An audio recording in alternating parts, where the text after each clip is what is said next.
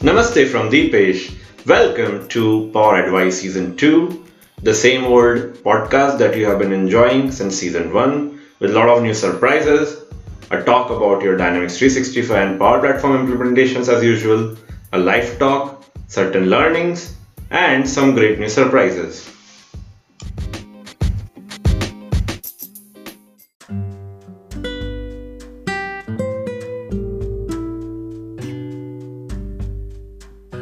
Today we are going to talk about a very interesting topic in the volume 2 of the season 2 of Power Advice. The title of this particular podcast is Power of Corrections, and as the name suggests, I'm going to talk about corrections. First segment, I'm going to talk about the corrections with respect to Power Platform or a Dynamics 365 implementation scenario, or a team scenario, or our professional part. The similar thing, I'm going to talk about certain examples using the lives, and that is in the live segment so let's talk about this and then we will see if this really added value to the particular listener and to the professionals that who are tuning in. And if you're trying to utilize some of this into your life great. Do share your feedbacks pretty important. And do share your comments on the topics that you want me to be speaking on. There is a surprise towards the end as well which you will have to hear through the podcast to make more sense. And as i so, as i told everybody in the season 2 of power advice there are going to be certain surprises as well right? So that is the thing. If you go and keep listening to my podcast that surprise will be also available to you. And uh, uh, i hope that will be a good new fascinating change on the power advice this time around in season 2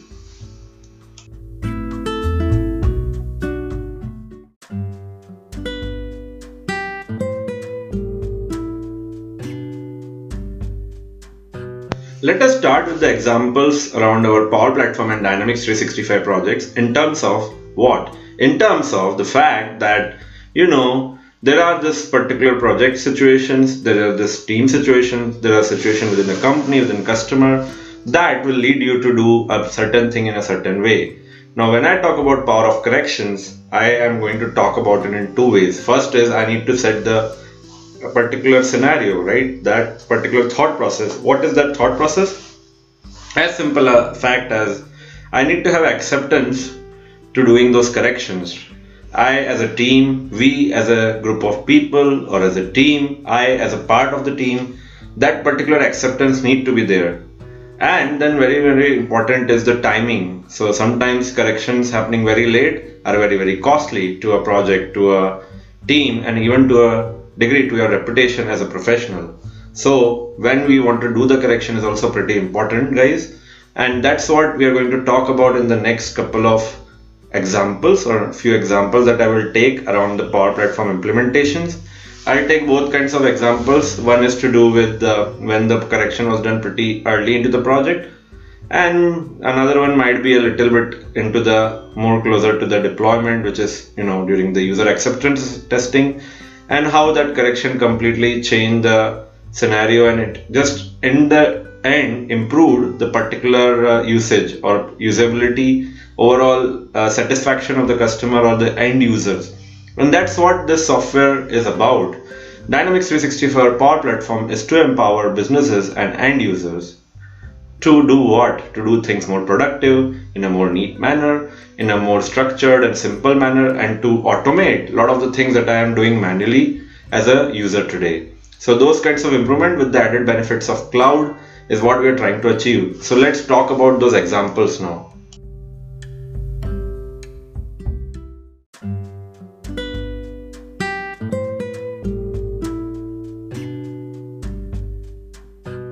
Okay, so the first example I'm going to cite is with respect to an upgrade scenario, and this is an uh, classical case. There are a lot of corrections which we can do during an upgrade situation. However, there are always restrictions of timeline, effort, and how much we need to be doing.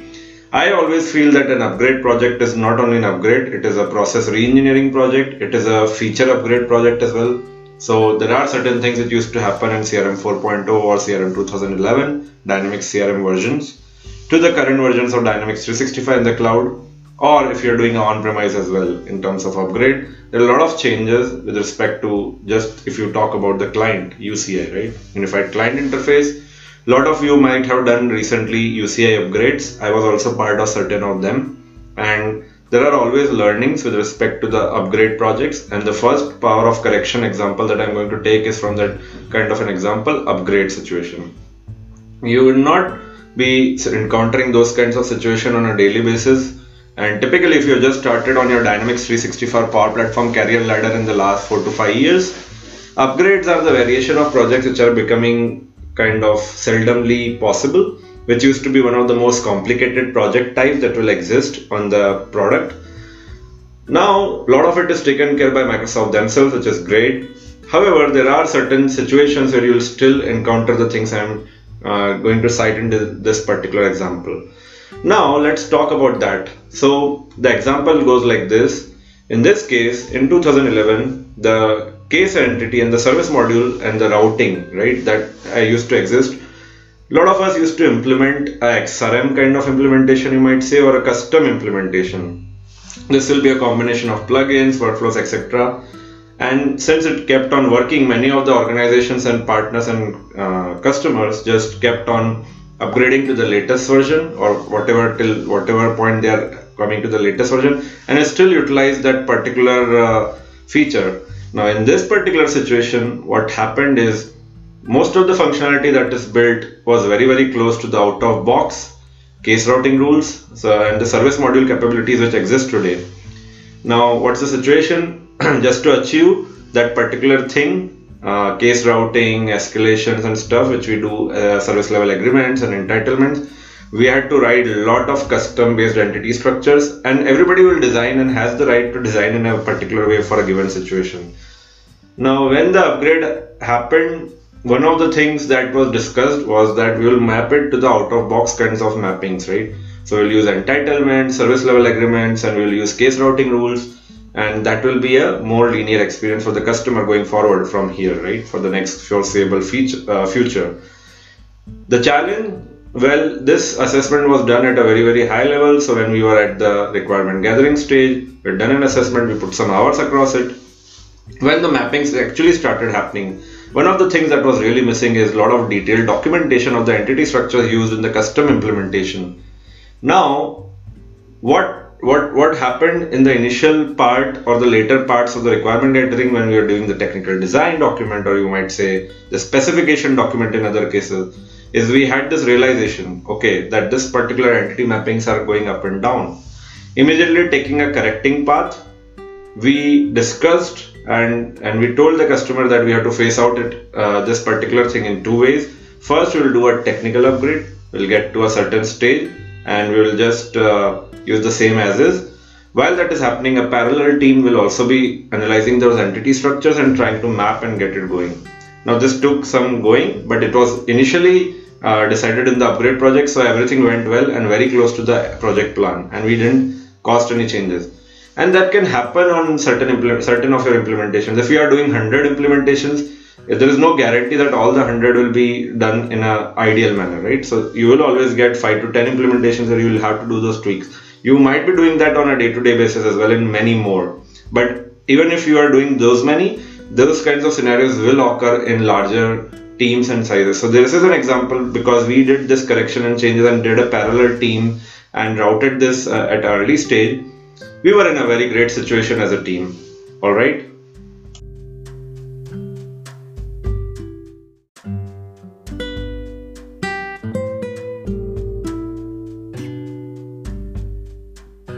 The second example I am going to take is about something that was totally missed during the initial stages of the project implementation by the team, a particular team. I'm not saying it is my team or somebody else's team.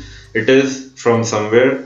I was involved in some capacity and uh, I have taken in the permission from the relevant people whether I can share the experience because I'm not sharing specific names or anything in this particular discussion and conversation on my podcast.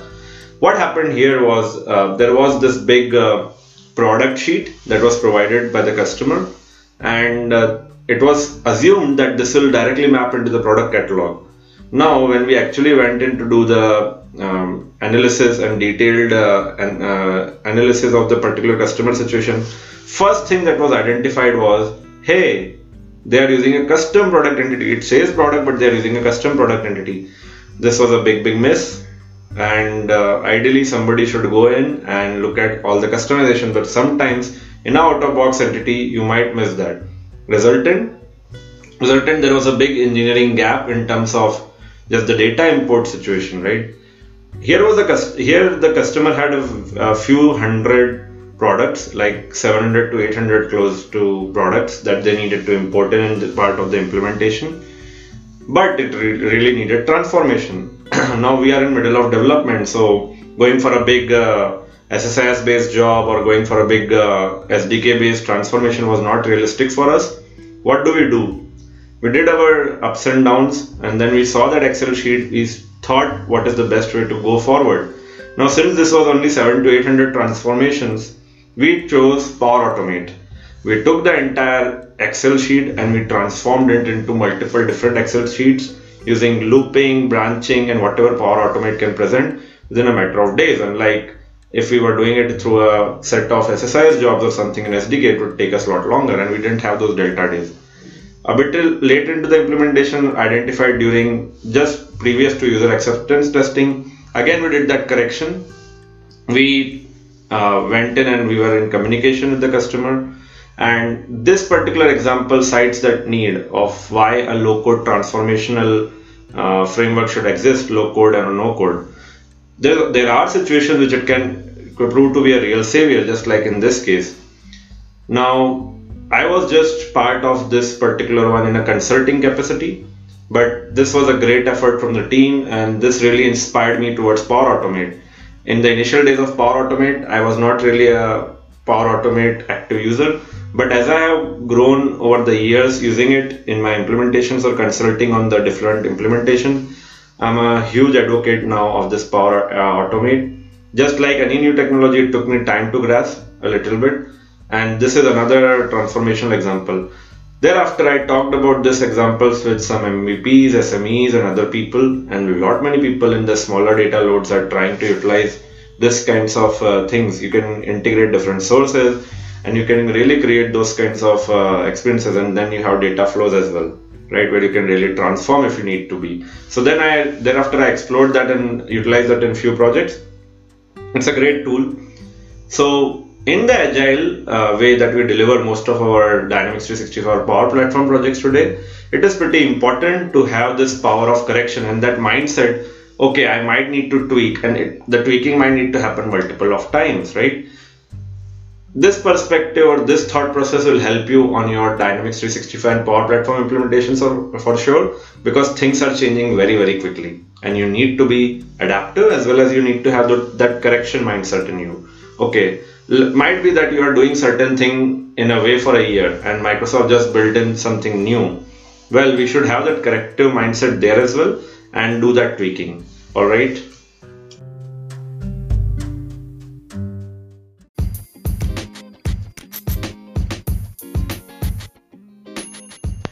welcome to the live segment of power advice season 2 volume 2 power of corrections Today we are going to learn from one of my personal examples uh, which I have seen of how the power of correction really helps you do wonders to yourself.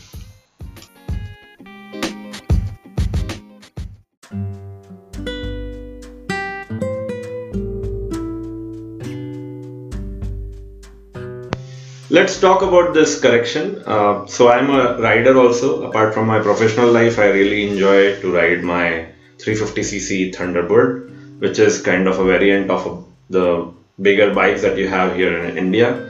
And um, unlike what you think, Indian roads have really opened up for a lot of riding pleasure. So I am going to talk about my corrections with respect to my driving, and that is really a learning and evolution that I've done in the last three to four years of riding.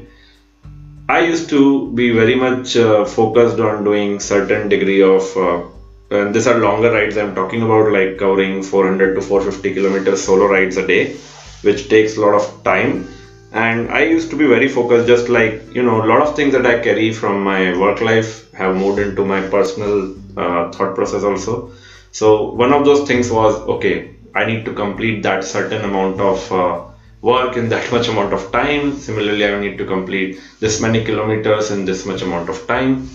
Now, road conditions always vary, weather conditions vary, and sometimes uh, you're just so focused on your in your rides on the uh, completing that kilometers that uh, after a while, after my first year of riding, it just started becoming really boring for me to ride, and it was one of the passions I thought because I've been right. I, I used to ride earlier also in my um, in my university years and post that as well. So I was like, how why it is becoming boring? So what is the correction that I applied onto my hobby or my passion? Well, first thing I did is I started taking at least two to three more hours on a planned ride. So let's say 100 kilometers on Indian terrain will take you a hour and a half or two to ride on a decent road or a highway. Highways are comparable to freeways if you are listening in or tuning in from the west. Um, so Indian highways, if it, they're great, then you should stick to like 50 to 60 kilometers on your bike. Another thing that I really got into is understanding different types of bikes. So you know you have one bike which is a cruiser, another is which is a you know dasher. I, I just categorize them in that way, cruiser and a dasher. Now I, I really took a cruiser bike and I should cruise on it, but you know more often than not you are just increasing the speed to cover up, cover up that time round. I started tweaking my mindset there by doing smaller rides in a lot more time by stopping at multitudes of places. I then in turn that hobby has got to the point that now I do power shots if you are onto my Twitter handle. I do share a lot of power shots from my rides and that's kind of an example of uh, how I tried to slow down and you you need to really enjoy that because that's a hobby. That's not something that I need to do this much in this much time. And I used to get tired as well. So now I have done two 400 kilometer rides recently in a span of almost a year.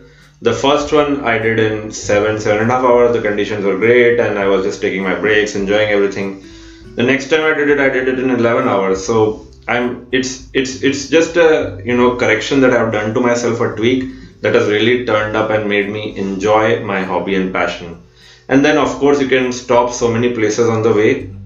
And these tweaks are also necessary. Uh, if you have listened to the last season, I talked about my knee injury that happened, and it took me time to again pick up that effort. And another correction I did was uh, many doctors told me that no, you'll not be able to ride again so easy well you need to have that corrective attitude in yourself or you need to tweak your own ways and have your grit as well determined grit to again start doing that. If you if that way we keep uh, stopping to do things well uh, there will be many many obstacles and challenges in both ways you might face in life mentally as well as health wise that should not stop your passions or that should not stop your journey so that is another corrective thing I did to myself. I was not riding for close to uh, six to eight months in between. I started with slower trips and now I'm able to do it properly. Yeah, sometimes when the knee doesn't permit, you take a odd pause or odd break.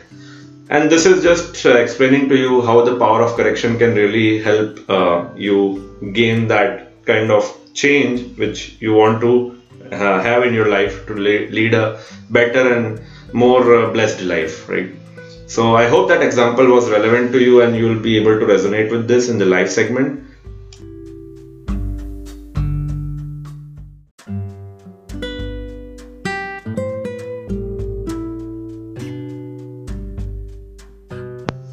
Thank you for tuning in to the season 2, volume 2 of Power Advice.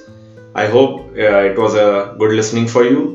See you in another few weeks on the coming Thursday. I'll take a break and then I'll return back on the up, uh, the Thursday next to that one. Now let's talk about a surprise before we leave. If you are interested as a professional on Power Platform or Dynamics 365 to talk it out with me on one of these episodes or one of these volumes of Power Advice in season 2, all you need to do is tag this particular podcast on Twitter or LinkedIn and let me know that you are interested and I'll get in touch with you. And we'll talk it out. We'll pick a new relevant topic, we'll share a journey, and we'll do some live talk. I hope you would want to share your journey and inspire a lot many people. And th- with that, I say thank you, Power 365 as usual, guys. Take care and stay safe.